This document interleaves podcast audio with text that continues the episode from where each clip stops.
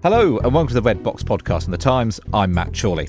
Never let it be said that we ignore our listeners. Well, I am going to ignore Charles Lawley, claiming that the podcast has reached a level of poshness never seen before since I took over. And I shall overlook the person who said the programme is like Fox News for Remoaners, like dry carrot cake in podcast form. It's palatable, but would be better if the balance of its ingredients were tweaked, they said. So we should ignore that. Instead, I shall refer to both Georgie Burns and someone who called himself XBCUG42, who seemed to prefer things when Tim Montgomerie was in charge in these parts and wanted him to come back. Well, praise be, after weeks of trying, we are finally joined by Tim, who this week will argue that Donald Trump might actually make America great again.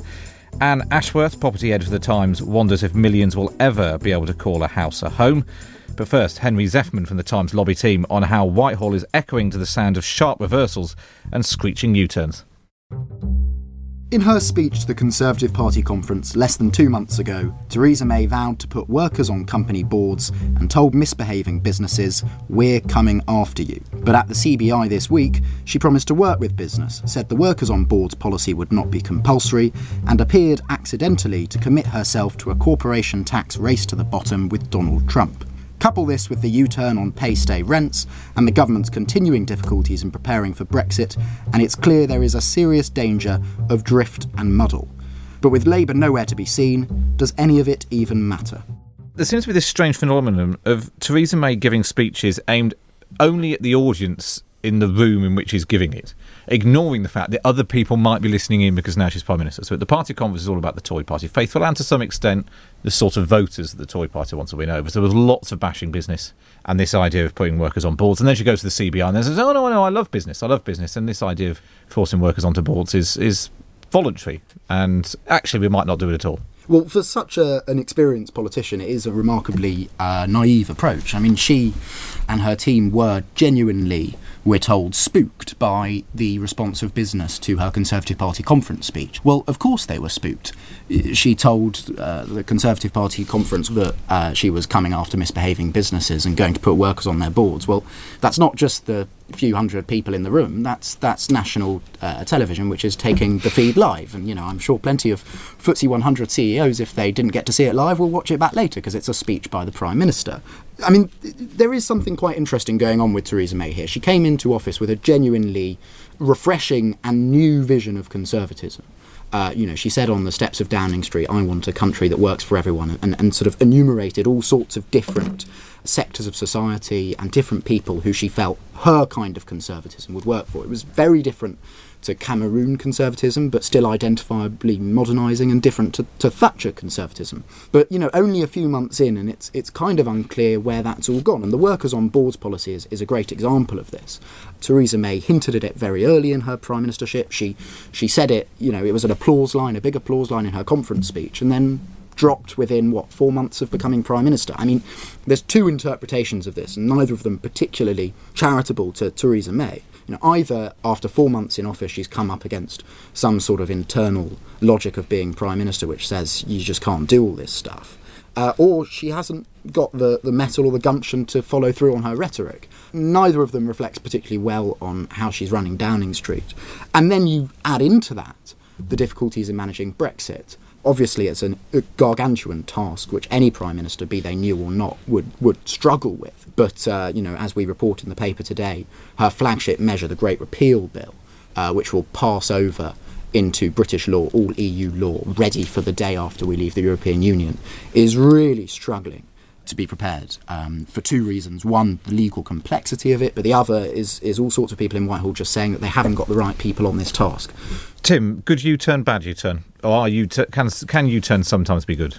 A U turns are definitely a good thing if you're uh, heading in the wrong direction. And politicians, one of the big problems with politics is um, politicians are afraid to make mistakes. Unlike in business, where if you start making a loss on something, you abandon it. Loss is as important as profit in capitalism. There isn't normally that motive in politics. You dig deeper into a hole. So changing course is a good thing. I agree with uh, Henry's analysis. Um, I think there is a signs of quite serious drift in the government, and I think you can partly excuse that that Theresa May didn't really have proper preparatory time before she became prime minister. Um, you know, it wasn't expected that we would um, vote for Brexit. Uh, some then didn't think David Cameron would leave. She's had to uh, move into being prime minister incredibly quickly.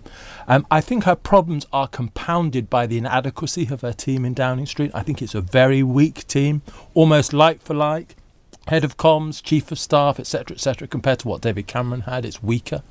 And I also think there is an idea of Theresa May that doesn't fit the reality.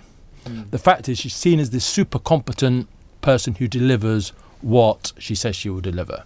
I think there's an exaggerated idea of her success as Home Secretary. Yes, it was a graveyard in the post war period, but that was partly because it was a much bigger job. Um, justice was hived off. She had a much smaller area of turf to manage. And in that area of turf, on immigration, elected police chiefs, uh, the child abuse inquiry, she didn't really succeed. So now she's got this much bigger job after not really doing that well in the job she did have. I'm just wondering whether these U turns for the average person will be just like white noise. They won't necessarily perceive there's been a reversal of policy here, and indeed, those in the know might say this is very Silicon Valley, West Coast tech company, fail and fail fast. If something isn't going very hmm. well, you abandon it quickly. There will be, though, one area on which she is particularly scrutinised, and that is those pledges for the just about managing classes. Now, we're not quite clear exactly who these people are, but there are big expectations among certain families who find the cost of childcare prohibitive, who are thinking about Christmas now not with glee but with concern about how much they're spending as to whether she will deliver for them. And I think that small U turns may not matter. It will be that central pledge towards millions of people whose support she will need if, when she stands for a general election, on which she will be assessed. Part of the problem I, I can see with just about managing is that almost everyone thinks they're just about managing. Even people earning double, triple, four times the average salary. People barely live within their means. You know, you always you'd always like a bigger car or a new telly or a new ho- another holiday. Genius of it, man, so Everyone thinks they're jams. It is up until the point that you think, well, there's nothing in that for me, and I think that's the that's the problem. Instead of focusing your attention on a particular group, and then you can be seen to be delivering for them, the danger is that everyone thinks, well, hang on a minute, I'm a, I'm only just about managing because I've only had three holidays this year, um, and there's nothing in it in it for me. But then actually, the point that you're making, Tim, is that when this comes up against a general election, none of this is going to matter, is it? If she's if she's going into it against Jeremy Corbyn, and it could mean that that leads to bad government because ideas are picked up and dropped all over the place. But Labour incapable of making any. I think it absolutely headway. leads to, to bad government. I mean, yesterday was, was really quite a difficult day uh, for Theresa May. In fact, uh, after one of her most difficult weeks as Prime Minister, um, she had the sort of row over the, the memo about the government's preparedness for Brexit, which was reported in the Times. But Jeremy Corbyn, in his speech to the CBI, rather than going on, on after the government, sort of babbled on about uh, the fourth ind- industrial revolution, meaning we need an Internet of Things and cyber workspaces and updated factories, which is not strong scrutiny of the government. I mean, we, we had polling last week which showed Theresa May with a 30 point lead, 48 18, over Jeremy Corbyn on being a Prime Minister. I mean, it, it leads to bad government. It means that, you know, even when she does come up at the general election, even if there are plenty of people, whichever segment of the just about managing they place themselves in, even if they think, well, this government hasn't quite delivered for me. As I think many people did think about David Cameron in 2015, they look at the other team and go, yeah, but that government's definitely not going to deliver for me. But aren't we at a moment where things can turn on a sixpence, where public opinion is is less loyal, far more fickle, and if some of these promises towards these jams, I hate the word, but that's what we're calling them. Downing Street hate it as well. They, they, they, they, can't get the genie back in the bottle now. It's it's out there. We are an age of the acronym, after all. But if those aren't delivered, there will be a level of discontent. We have shown people used to just moan. Now they'll go to the ballot box and make and put an X to say, I'm not happy. And I just wonder whether that is will become crystallized next year when if you're in a low income group, one pound out of every six of income you spend on food, you will start paying more for your groceries. You will start to really hurt. And then you will feel I'm just about managing and what has been done for me. Tim, the last time you were on the podcast was just after the referendum, and it all got a bit heated. I seem to remember, and you, you Oh, said yes, that people were being a, you said that people were being a bit too gloomy. What's your assessment now of of where we are, how the government's managing Brexit, and this you know battle between Remoaners, Remainers, and all of that? Well, uh, we're, we're, recording on Tuesday, to a day ahead of the autumn statement, and I probably would prefer to sort of give the assessment after that in a way, because one of the reasons why people voted for Brexit was wanted control of their own laws. But you know, with the phenomena we're seeing around the world, of course, the other phenomenon is that they just want change. There's majorities in nearly every single country in the world. Um, I think from uh, Ipsos Mori, I think was the, the the source of it, that say their country's going in the wrong direction, and so people were voting for a big press of the reset button. And it was always one of the reasons why I thought the new Prime Minister needed to be someone more like Boris than Theresa, because she doesn't have a record of being bold. I fear the autumn statement is going to be confirmation that we have a government that, despite a lot of big talk, is closer to continuity than change. And so I, I, I think Brexit can still succeed. I think there's all sorts of short-term transitional costs, but we needed a bold vision of what the country could be. Big investments in infrastructure, a big reorientation of the tax and benefit system to working people. That's the kind of agenda I hope that the Conservative Party would have the opportunity of, of building. I see lots of rhetoric, but I see precious little action, and I'm beginning to worry more on that side than on on the you know negotiations with the EU. we like big. There's a kind of preference for big. Trump, whatever you might think of him, is a larger than life character. His promises are huge. His flat is ornate. There is a feeling that that make that kind of its size matters, doesn't it? That people like that kind of approach. They think that that seems to exemplify change. And maybe, as you say, continuity is not what we're looking for now. We're looking for things. We're looking for another revolution, but not the sort that I think Mr. uh, Corbyn is talking about. Well, let's move on and talk about one area in particular, Anne. The greatest challenge to the government's housing target is the nation's fundamental distrust of new developments. There is an assumption that new homes will be neither beautiful nor contextual. Mrs. May's government should be and must be at the forefront of an era of great domestic architecture design. But how can this be achieved? So, we, we await the government's white paper on housing. We don't really seem to know when it's coming, and um, it's not totally clear that they do either. And then there's not a lot of faith that it's going to be any bigger and bolder than what seems like these annual housing white papers that come out of all governments. Now, whatever happens, we need 300,000 new homes a year. How we achieve it is really interesting because you're going to come up against massive opposition from people in areas that need new housing.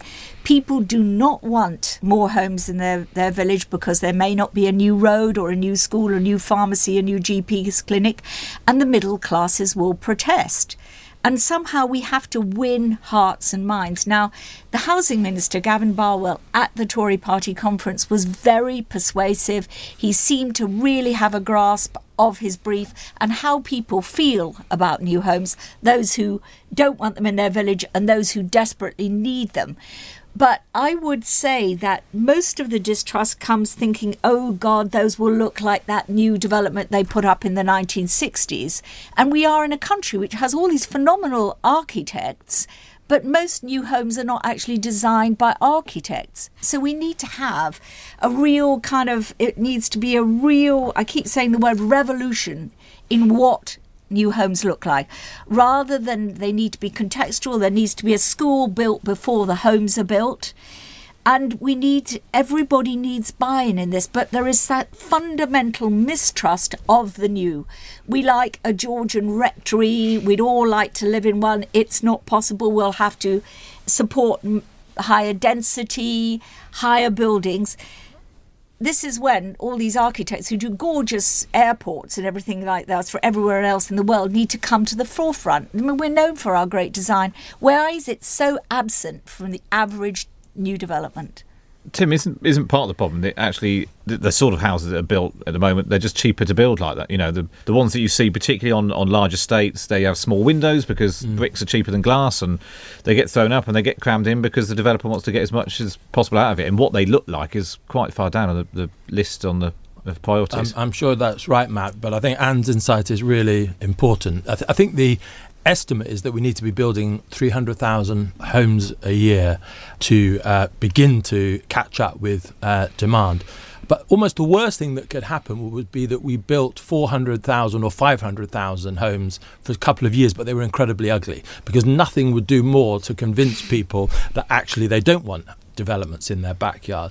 Having beauty in design, I think, is could be transformational in the housing debate, which is why I think what Anne is talking about is so important. And if we could be much more imaginative, you know, some of the I saw a recent development in Harlow, very beautiful, environmentally a sound development, and people really wanted to to live there. And if only we could do more of that. And it may be a case where some greater form of regulation is necessary, you know, to actually put Just some underpinnings of standards. Do we need a design czar, maybe? Oh, I mean, that's that's a sign of a, of a policy being, being kicked no, well into the no, grass, but, isn't it? We've appointed a design czar. We just need to be able to say, this will be beautiful, this will look like your village, only better than the houses that you currently have because they'll be sustainable, far more energy efficient, and people should want to live in them.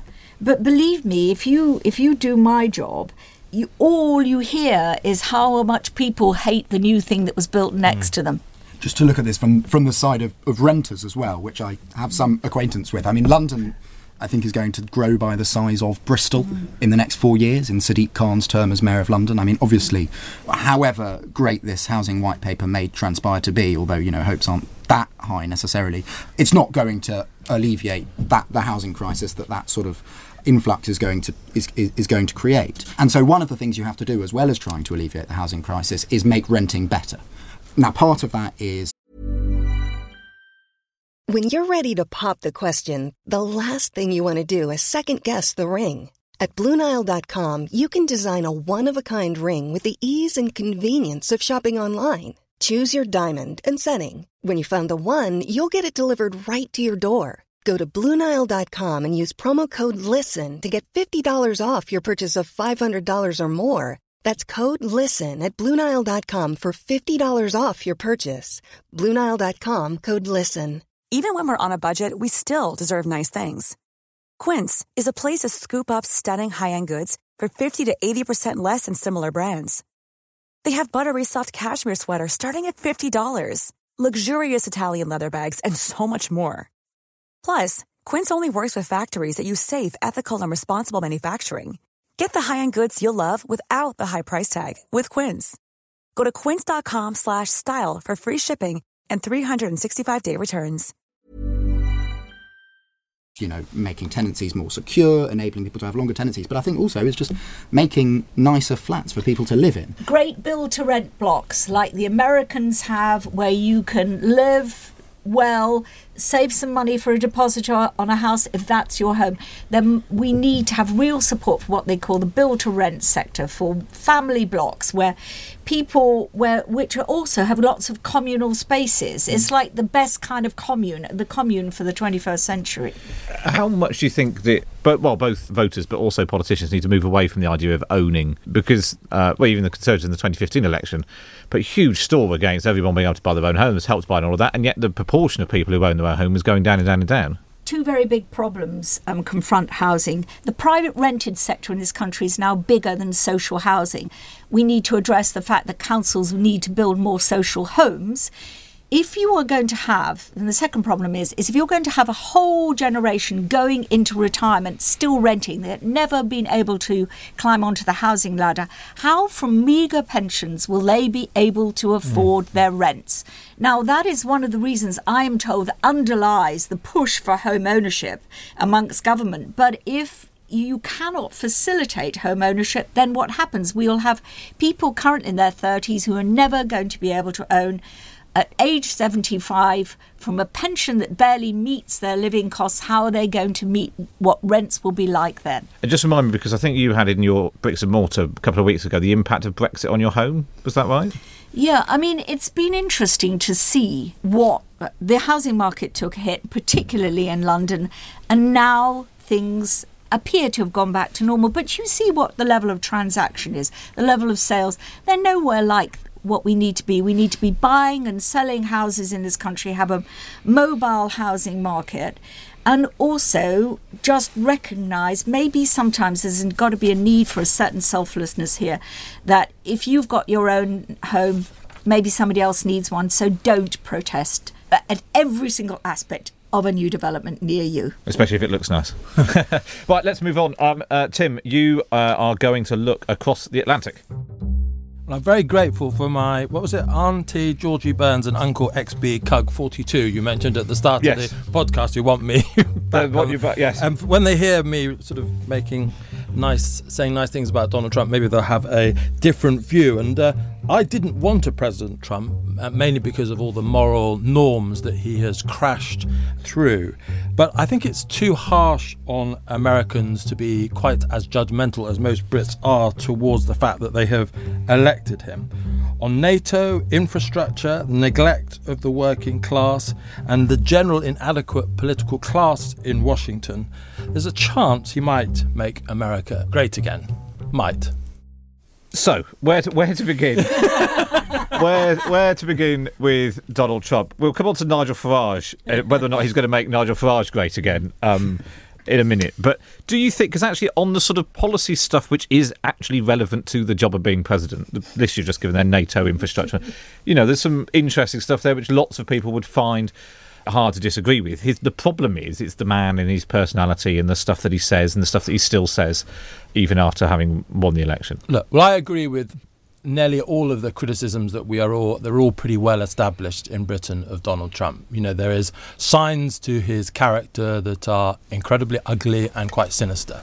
Um, I worry particularly his cozying up to Putin, but I kind of think we know all that. I'm just trying a little bit to offer something different, and not just because he's pro Brexit, although I think you know Brits should appreciate that. You know, there was something more dysfunctional in Washington politics than our own politics. There was a complete gridlock in ability to, to do anything. Because of the enormous power of money in US politics, you had a Democratic Party that was far too close to the school unions, so they apolog- you know, opposed education reform. Um, on, you know, on the right, the um, Republicans are far too close to the gun lobby. You know, the, the, I, Washington was ideologically frozen. Uh, Donald Trump, for all his faults, is not ideologically frozen. He's got an open mind on lots of things. You know, he's, he's it's almost like he hasn't thought about yes, these things. exactly. But the early, you know, if he appoints someone like Mitt Romney, you know, to be his Secretary of State, that seems very, very possible.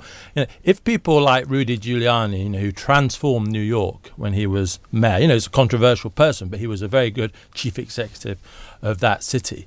If the quality of his appointments are quite good, if he really is willing to work with Democrats, for example, on an infrastructure bill, in a way that a typical Republican president wouldn't, the fact that he can deliver tax reform, you know, America's tax system is even more complicated than our own. He's got no excuses now, but you know, to work with Mitch McConnell, the leader of the Senate, and Paul Ryan, the leader of the House, they could sort out the tax system in the next two years because, for a period at least, divided government is over in in Washington. And on things, you know, like NATO, it is ridiculous. You know, European politicians, we love being superior, you know, being superior to America, wondering quite how this, you know, technologically sophisticated, rich, military powerful nation, and we we still think it's stupid. You know, we have a very, you know, very sort of superior view to it. But we have underspent on our defence, not Britain particularly, but most European nations, for a very long time. We've just taken the American security blanket for granted. And him challenging that's a good thing as well. So, you know, I repeat, repeat, repeat, Matt.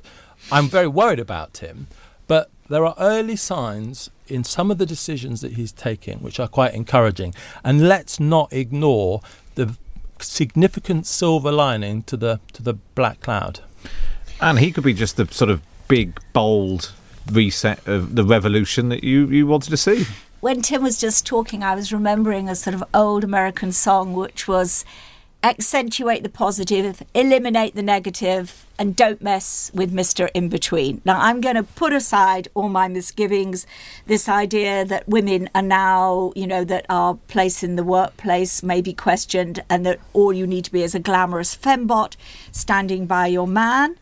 um, to say there is much that is very persuasive in the Trump rhetoric. The idea that we know just how many bits of America just look as if they need fixing the roads, the airports, the mm-hmm. bridges. That idea of infrastructure spending is something that seems quite admirable and something uh, we, on which we might also pause to give some thought. And also, we keep hearing about this this confusion about as to why America elected this man. America does not like the Amer- average American doesn't like lawyers. They like businessmen, particularly with a bit of a t- Kardashian tinge. and you see the Trumps all lined up, beautifully tailored, people, lots of blow dry, lots of gorgeous nails, and they feel much more confident in those people than they see uh, than in a group of of Washington lawyers, which was what the Democrats appeared to an awful lot of people in middle America.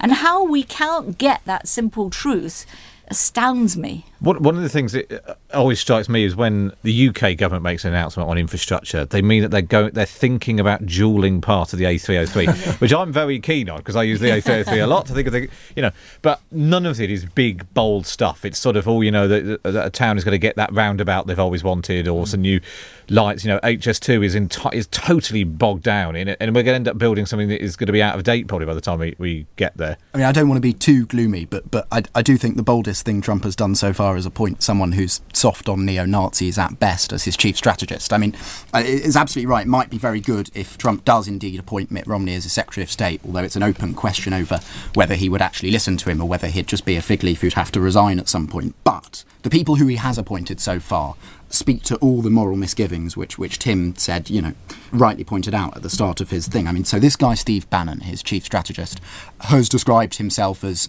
uh, on the website Breitbart, which he used to run, as being the natural home of the alt right. The alt right, if you leave aside their sort of cosy millennial name, they are the KKK without hoods. Uh, their leader, Richard Spencer, who again sort of looks cool and modern, was at a conference in Washington this week where all the attendees did a Nazi salute and chanted Lügenpresse, the Nazi word for the lying press. Uh, his nomination as Attorney General, John Sessions, was too racist to be appointed a judge in Alabama in the 1980s. I mean, I think this is really concerning. It, it, it, I, I, totally take the points about infrastructure, NATO, whatever. That's all good. It will genuinely be a good thing if he finds ways to fix parts of America that are broken. But if he also continues to, as Tim says, uh, transgress uh, America and perhaps the world's moral norms over a, a, period of four years, I think that could have a really corrosive impact far beyond uh, big infrastructure projects, far beyond persuading Europe to spend a bit more money on defence. I would like Tim to give us some guidance on this. That aren't there supposed to be checks and balances within the American Constitution that fetter and indeed limit the power of the president. I mean, uh, Obama is going to be leaving office having achieved one tenth of what he wanted to do. We know the structure under him may not have allowed him to do that, but surely it should curb the worst excesses of Mr. Trump, she said, crossing fingers. well, look, America is a very mature democracy. You know, the founders set up the system so that it could not have a despot. Yeah. You know, that there is a Supreme Court, there's a House of Representatives, a Senate to limit presidential power. Part of the problem is is that because you've had this extended period of gridlock in, in Washington where things cannot be done because the White House and the legislative chambers are in different political hands, um, what you have seen is an increasing use by George W. Bush and even more by Barack Obama of this thing called executive orders. Now, executive orders are limited presidential powers, particularly when uh, designed for when, particularly when Congress isn't sitting, for the president to get the nation's business done. But over time, the presidents have increasingly signed executive orders because they haven't been able to pass legislation through Congress. Now, a lot of these are then and subsequently overturned by the Supreme Court. Interprets them as unconstitutional. And in due course, I expect if Donald Trump started signing too many of those orders, that would happen to him as well. But in between a court making a decision And it's possible for the Supreme Court to rush a decision if he did something particularly awful um, or seemed to be particularly awful. But there's quite usually quite a gap between those orders being signed and Supreme Court um, rulings. And so, yes, um, he is limited in what he, he can do. But I'm afraid the um, precedent set by his two predecessors aren't good. Just before we wind up, we do need to discuss Nigel Farage, Donald Trump's suggestion, uh, helpful suggestion that Nigel Farage should become US ambassador, Britain's US ambassador in Washington. Do you think he doesn't really know quite what Nigel Farage's job is? Because you know they're captioning him. Nigel Farage doesn't know what no, his no, job is. because they're captioning him in an American news broadcast as the leader of the UK opposition. Has he been entirely candid with Mr. Trump about what he actually does back at home? Maybe he's just he's bigged up the old CV. You know, maybe they've, they've, captioned him incorrectly in two ways, actually. And yes, they've called him UK leader of the opposition, but they've also very much said he was the architect of the Brexit campaign. Well, I remember that the Brexit campaign fought very hard for him not to be the key representative in the key television debates, for example, because they know he was he was toxic, and Nigel Farage constantly complained that he was being sidelined in the in the um, campaign. So yes, Donald Trump needs to be educated in who Nigel Farage is. It's all got a bit lost in translation, hasn't it? but there is a there is a problem where, well, he, as we saw, those extraordinary pictures of him in the gold lift uh, when he was the first British politician or foreign uh, politician to meet uh, the president elect, mainly because he was the only foreign politician hanging around in reception for four and a half hours before he was invited up to to see Donald Trump. And then we had, you know, the, we had the phone call, which apparently was all very nice. And uh, Donald Trump compared uh, his relationship with Theresa May to Reagan Thatcher, which she bristles at because she doesn't like the comparisons to the Iron Lady. Um, and that all seemed to be going quite well. And the Queen was going to roll out the red carpet for the state visit, and it felt like. Downing Street was getting itself back into the right place with proper sort of diplomatic relations in the middle of our night, Donald Trump fires off this helpful suggestion for a role uh, for, for Nigel Farage, which A isn't in his gift, and B, as Downing Street pointed out, there is no vacancy. Well, this is a, this is a total diplomatic nightmare for the Foreign Office and for Theresa May. I mean, Nigel Farage is not going to be the UK ambassador to America, but if he, he and his people do stay in close contact with Donald Trump and find a way to influence him, uh, I think you could end up with a position where Trump says to the UK, not so long after he becomes president, well, here you go, let's sit down around the table and talk about a free trade deal. Uh, the UK can't negotiate free trade deals until it's left the EU.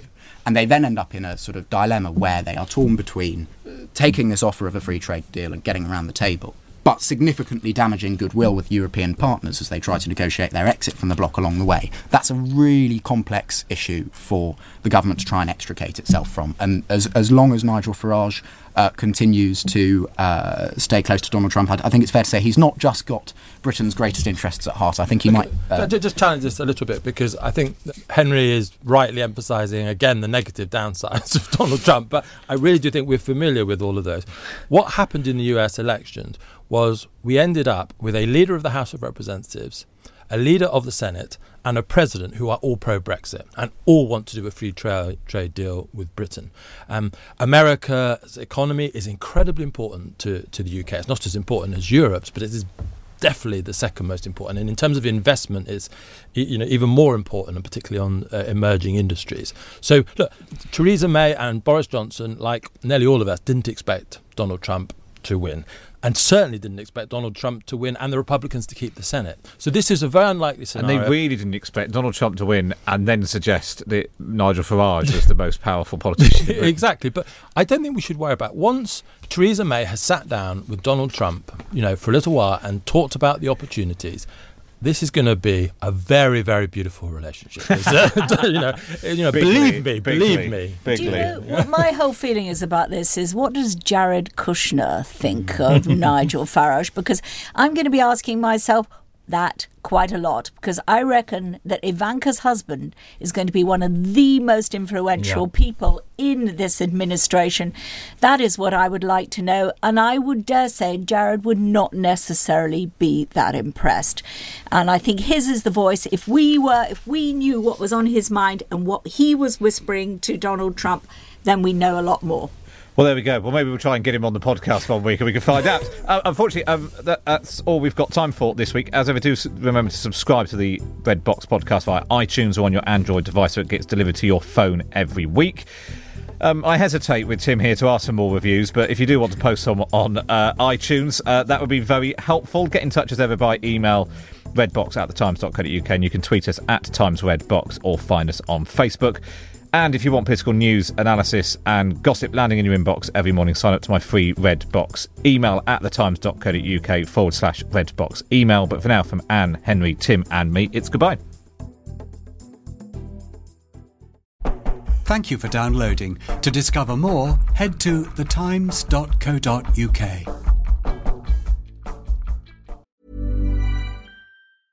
Even when we're on a budget, we still deserve nice things. Quince is a place to scoop up stunning high end goods for 50 to 80% less than similar brands. They have buttery soft cashmere sweaters starting at $50, luxurious Italian leather bags, and so much more.